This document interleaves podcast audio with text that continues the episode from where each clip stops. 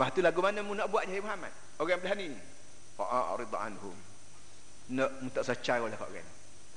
Ada masa-masa Allah Taala jawab ke Nabi supaya larat supaya layan orang yang yang melawan dia ni layan lagu layan dengan cara buat tak cara. Rasa cara lah orang belah ni. Ada masa dia hok tuan suruh perang pun ada. Orang lagu ni kalau jumpa dengan bunuh dia. Ada juga. Dan ada masa Tuhan layan Tuhan jawab ke Nabi tak sedut cara lah. Fa'arid anhu tak sedut dulilah kepada orang ni. Wa'izhum di samping mu tak usah peduli tak usah kata apa wa'izhum hendaklah kamu nasihat pada mereka nasihat ha, nasihat ni para hadirin semua sebab sebut sama lah dia ada bila kita bercakap dengan orang ni ada bentuk nasihat dan ada bentuk orang panggil taklimat lah kita panggil sekarang buaya secara secara mendata yang tidak berjejak kepada tidak berjejak kepada emosi orang nasihat ni makna satu perkataan sebab tu dia sebut belakang tu wa kullahum fi anfusihim qawlan baligha. Naklah kamu berkecek, hendaklah kamu bercakap dengan orang tu biasa apa kepada anfus. Biasa apa kepada apa orang panggil jiwa mereka. Wa kullahum fi anfusihim. Naklah kamu bercakap dengan fikiran mereka, bercakap dalam jiwa mereka. Kita hok bercakap nama kini ni, bercakap nak suruh masuk ke telinga ya. Tak gitu kan? Kita bercakap, orang dengar. Dengar dengan apa? Dengar dengan telinga. Tuhan kata tak sampai dengan dengan telinga, biar dengar dengan hati. Ah ni berat kerja tok guru ni. Orang panggil pendakwah, pendakwah ni dia kena bercakap depan orang, cakap kau cakap pen dia ni duduk selo lendik dalam hati dia. Tidak duduk bolok dalam telinga ya ada. Kalau bolok dalam telinga dia dia nature tubik. Tapi bila duduk dalam hati, biasanya payah nak tubik. Kerana barang tu bila bila sapak pada hati, orang akan terima dan orang akan sanggup mati. Mati-mati yang membela perjuangan dia dalam hati dia. Ha, ni benda ni terletaklah di atas apa nama panggil uh, usaha kita ataupun apa ni usaha kita kecempung dalam bidang ni.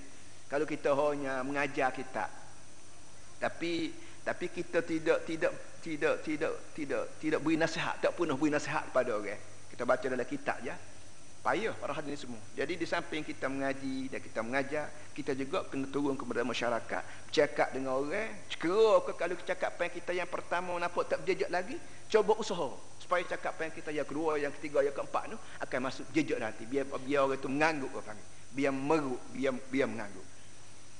Itu Tuhan kata. Wa qul lahum fi anfusihim. Ndaklah kamu bercakap dengan orang tu biar apa kepada jiwa mereka. Qaulan baligha cakap perkataan yang balik. Baligha tu makna gitu juga. Balagha yang belum mana siapa perkataan yang balik perkataan yang siapa siapa maksud? Siapa maksud mana orang yang jejak tu lain ni barulah ada nasihat dalam nasihat dan sebab itulah nasihat ni satu daripada contoh dia satu daripada unsur dia bahan mentah untuk nasihat ni ialah kita bawa ayat Quran kita bawa hadis kita bawa kisah-kisah Ni kisah-kisah ni jundum min junudillah. Katanya Imam Basri, Hasan Basri lah.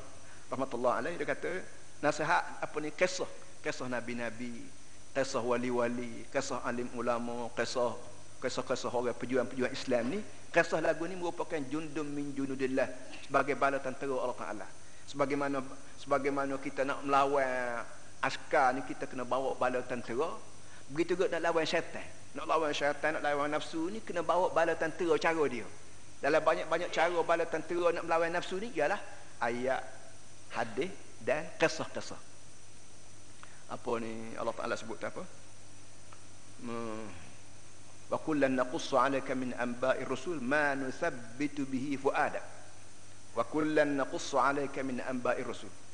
Semua cerita-cerita rasul ni aku sebut balik kepadamu Rasul Nabi Isa, Nabi Musa, Nabi itu, Nabi Musa, Nabi Ibrahim, Nabi bermacam-macam Nabi ini aku sebut balik padaku, padamu hai Muhammad, ma nusabbitu bihi fuadak, cekera ke aku boleh kemah hati kamu.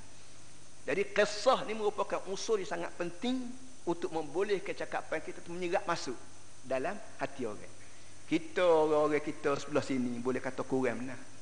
Kita sini kalau ayat Quran banyak orang ingat. Hadis banyak orang ingat.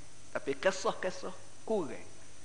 Hak kisah ni kalau kita banyak kalau banyak gak kita pergi ke India, kita pergi ke Pakistan, kita pergi ke negeri-negeri Arab. Kita boleh tengok apa penasihat ni dia ingat Quran, dia ingat hadis, dia ingat kisah macam-macam. Mana sajalah Islam negeri dia tu apa ribu tahun dah ribu tahun lebih dah maka bahan mentah untuk diproses menjadi hidangan nasihat ni terlalu banyak saja dan sekarang ni banyak ditulis dalam kitab-kitab dalam buku-buku dijual di kedai-kedai perlu benar kita baca kita baca kisah-kisah begini bagi membantu apa namanya ucapan kita bagi membolehkan ucapan kita benar-benar menyerap masuk dalam hati. Kisah Nabi kisah Sina Ubak kisah sahabat kisah wali-wali apa semua sekali. Hmm. kita sini kalau kita waktu bik kisah umumnya kita bergantung dengan kisah wali-wali sahabat-sahabat Nabi. Kita tidak banyak waktu bik kisah orang kita sendiri. Tapi kalau kita pergi ke negeri-negeri wali atas negeri India, Pakistan selain daripada dia waktu bik kisah Nabi-Nabi kisah sahabat-sahabat dia waktu bik kisah tu tuk guru dia sendiri. Zaman tuk guru ni zaman tuk guru ni muka dia banyak tuk guru. Banyak tuk guru dan tuk guru ni perjuang. Tuk guru yang hidup ala qadar tapi dia berjuang sungguh-sungguh melawan nafsu, melawan syaitan, melawan orang yang tertentu dengan ucapan dia dengan tulisan dia berapa maka dia boleh buat tulis. Jadi dia waktu ambil kisah Nabi, lepas tu kisah sahabat, pakai seorang dia sendiri bagi memudahkan Islam tu menyerap masuk dalam hati pendengar.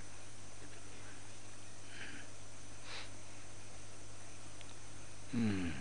Waqul wa'idhum fa'arid anhum wa'izhum.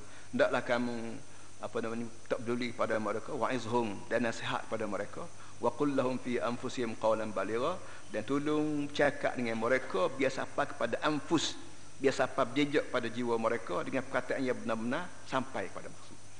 Dalam sastra Arab ada satu ilmu dia panggil ilmu balaghah kita ada dengan nahwu kita ajar dengan nahwu dengan saraf dan tajwid ini ilmu yang kita ajar dengan ada soal lagi ilmu yang jarang orang orang kita belajar lo ni baru nak belajar sikit-sikit di sekolah-sekolah Arab dia panggil ilmu balaghah Ilmu balar mana ilmu bagaimana cara kita nak bercakap supaya cakapan kita ni balir siapa pada tulaitan. Ada ma'ani, ada bayan, ada badan. Ilmu balar mengandungi tiga ilmu. Ada ma'ani, ilmu ma'ani, ilmu bayan, ilmu badan. Ilmu badan makna ilmu bunga-bungaan. Bahasa yang kita guna dan tidak lebih daripada bunga-bungaan. Dengan sebab bahasa kita ni berbunga-bunga, ada orang suka pada bunga-bunga ni maka mudah bahasa kita masuk dalam hati perut dia. Ada Quran memang penuh tepu dengan tiga ni dengan ma'ani dengan apa ni bayan badan apa ni balaghah apa namanya ma'ani bayan badan ni penuh Quran. Supaya dia sebut gapo dalam Quran. Fa ambatna bihi jannatin wa habbal hasib ونزلنا من السماء ماء مباركا فأنبتنا به جنات وحب الحصيد والنخل باسقات لها طلع نضيد. كامي تو اي داغلاني ماكو كامي تومبو كام دالو عيني جنات دسن وحب الحصيد دان بيجي بيجي يعني بيجي بيجي يعني يندي يندي تواي والنخل باسقات دان كامي تومبو كان جوجو تمر باسقات غندان laha tal'un nadid mengeluarkan maya-maya yang nadid yang tersusun. Kalau terjemah Melayu tak ada apa. Terjemah Melayu gitu ya. Tapi habbal hasid wa tal'un nadid ini orang yang reti bahasa Allah sedap kata dia. Cara bahasa tu berbunga molek. Sedangkan dia nak dia, dia nak ayatnya air turun dari langit maka keluarlah buah. Tu ya benar nak ayatnya buah dan biji. Tapi ada kata buah bahasa boleh ketan ada bahasa boleh parah mangga. Jadi mangga ketan berapa semua sekali ni barang-barang yang kata sebut pun orang reti. Makanan tapi janggal apa janggal. Nah, sebab tu kita orang mengajar kita orang bersyarah kita berdakwah ni pun tidak boleh guna bahasa orang panggil bahasa kering kote tak ada ada bunga-bunga sikit tak, tak boleh tak kena. Kalau makanan kita nak hok sedap-sedap pakaian kita nak comel-comel bahasa apa kita nak hok hok orang panggil sastra orang panggil. Orang panggil pisang mah masuk masuk gapo eh? Masuk setakat atau peti apa semua sekali ni. Ah tu bahasa syair ni bahasa sedap. Pisang mah dibawa belayar masuk masuk sikat dan peti sikat ke setakat apa semua sekali eh? Hutan mah dapat dia bayar hutan budi bawa mati. Ini bahasa pantun yang orang dengar tu menggeligu sedap. Ah, sedap. Ah, sedap tu jadi kita lah ni kurang. Dia mari sajuk pula. Sajuk tak tahu berapa kita dengan amau tak reti sajuk ni. Tapi kalau dengar pantun sedap rasa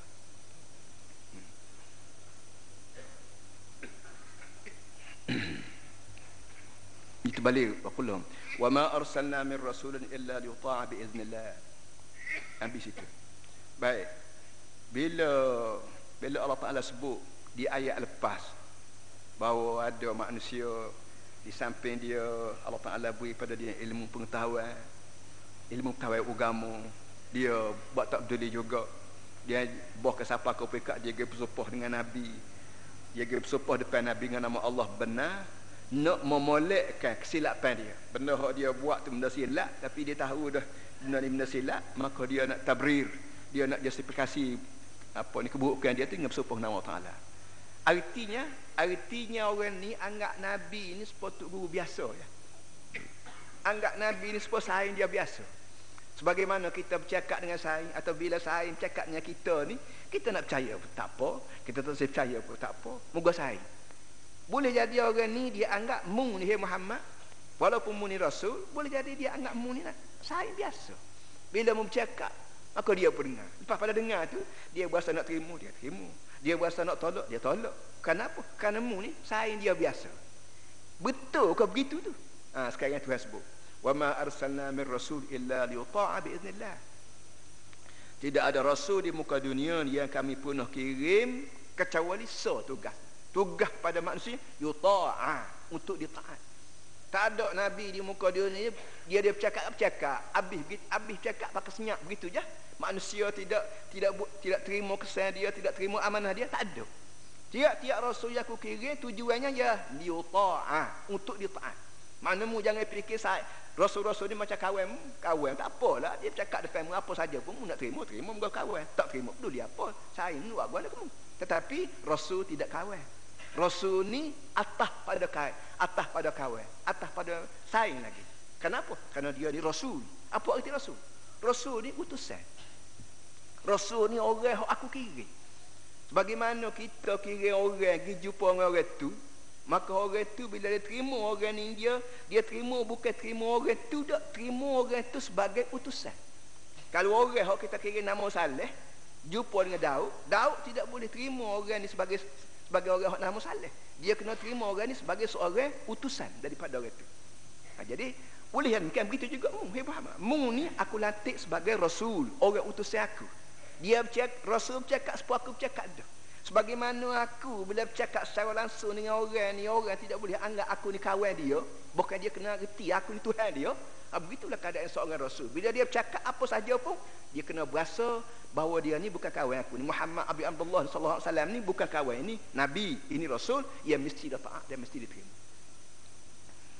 Ha, sebab itulah kita masuk dalam ucapan kita dan syahadah kita asyhadu an la ilaha illallah wa asyhadu anna muhammadar rasulullah dia tidak boleh jadi muslim sekat asyhadu an illallah sekat tu je wa asyhadu anna muhammadan tinggal dia tak boleh dia kena reka kedua asyhadu an la ilaha illallah wa asyhadu anna muhammadar rasulullah kena reka kedua barulah jadi kelima syahadah lepas kenapa supaya nak beri nak beri satu perasaan hormat gung dalam hati orang yang mengucap bahawa sebagaimana kita hormat pada Allah kita juga mesti hormat pada Rasulullah Muhammad bin Abdullah sallallahu alaihi wasallam. Wa ma arsalna min rasulin illa liyuta'a. Tidak ada seorang rasul pun yang kami pernah kirim ke dunia ni kecuali tugasnya liyuta'a untuk ditaati oleh manusia biiznillah. Taat tu bukan kehendak dia, bukan kehendak rasul suruh orang taat ke dia, tak. Kehendak aku. Mung kena taat ke Muhammad bukan kerana Muhammad suruh mung, tapi kerana aku suruh mung taat ke dia ha, jadi mung mu jangan fikir Muhammad bin Abdullah ni nabi kita panggil nabi rasul ni apa nama ni orang biasa sepasai mu jangan. Mung kena faham bahawa dia ni orang yang mesti dia taat dan yang menyuruh taat tu bukan dia aku. suruh Allah benar-benar gini para hadirin semua kalau Tuhan beri pada kita lidah tak panggil pada orang yang Tuhan beri lidah pandai bercakap menggunakan bahasa yang baik. Tolonglah guna lidah tolong guna bahasa yang baik ni untuk membolehkan masyarakat terima Nabi Muhammad ni sebagai Nabi bukan sebagai orang-orang biasa tidak. Hmm. dan sekarang ni memang banyak usaha-usaha penulisan-penulisan yang dibuat bahawa disebut bahawa Nabi Muhammad ni seorang bijak. Bahawa Muhammad adalah seorang bijak. Lepas dia senara dia senara Nabi Muhammad ini adalah senara pemimpin-pemimpin dunia pemimpin dunia orang ni orang ni orang ni orang ni dan Muhammad bin Abdullah maksud dia ni dia nak letak Nabi Muhammad ni setara dengan orang-orang bijak di muka dunia Gandhi lah, George Washington lah, Abraham Lincoln lah, uh, Soekarno lah, Muhammad bin Abdullah lah. Ha, ni dia senara. Ni secara senyap-senyap kita baca buku, maka dengan sendiri tarah dan mutu Nabi Muhammad terkebawah daripada tarah Rasul, dia tarah Nabi. Sedangkan dia ni atas pada segala-gala orang. Ingat siapa kalau orang belah mana bijak sekalipun kalau blind dengan ajaran Nabi Muhammad bodoh lalu. Walaupun kita bubuh dari PhD, ABC apa semua sekalipun bubuh lah. Tapi bila ucapan dia tulisan dia cakap dia blind dengan Nabi Muhammad bodoh lalu. Tak termasuk dalam senarai orang bijak.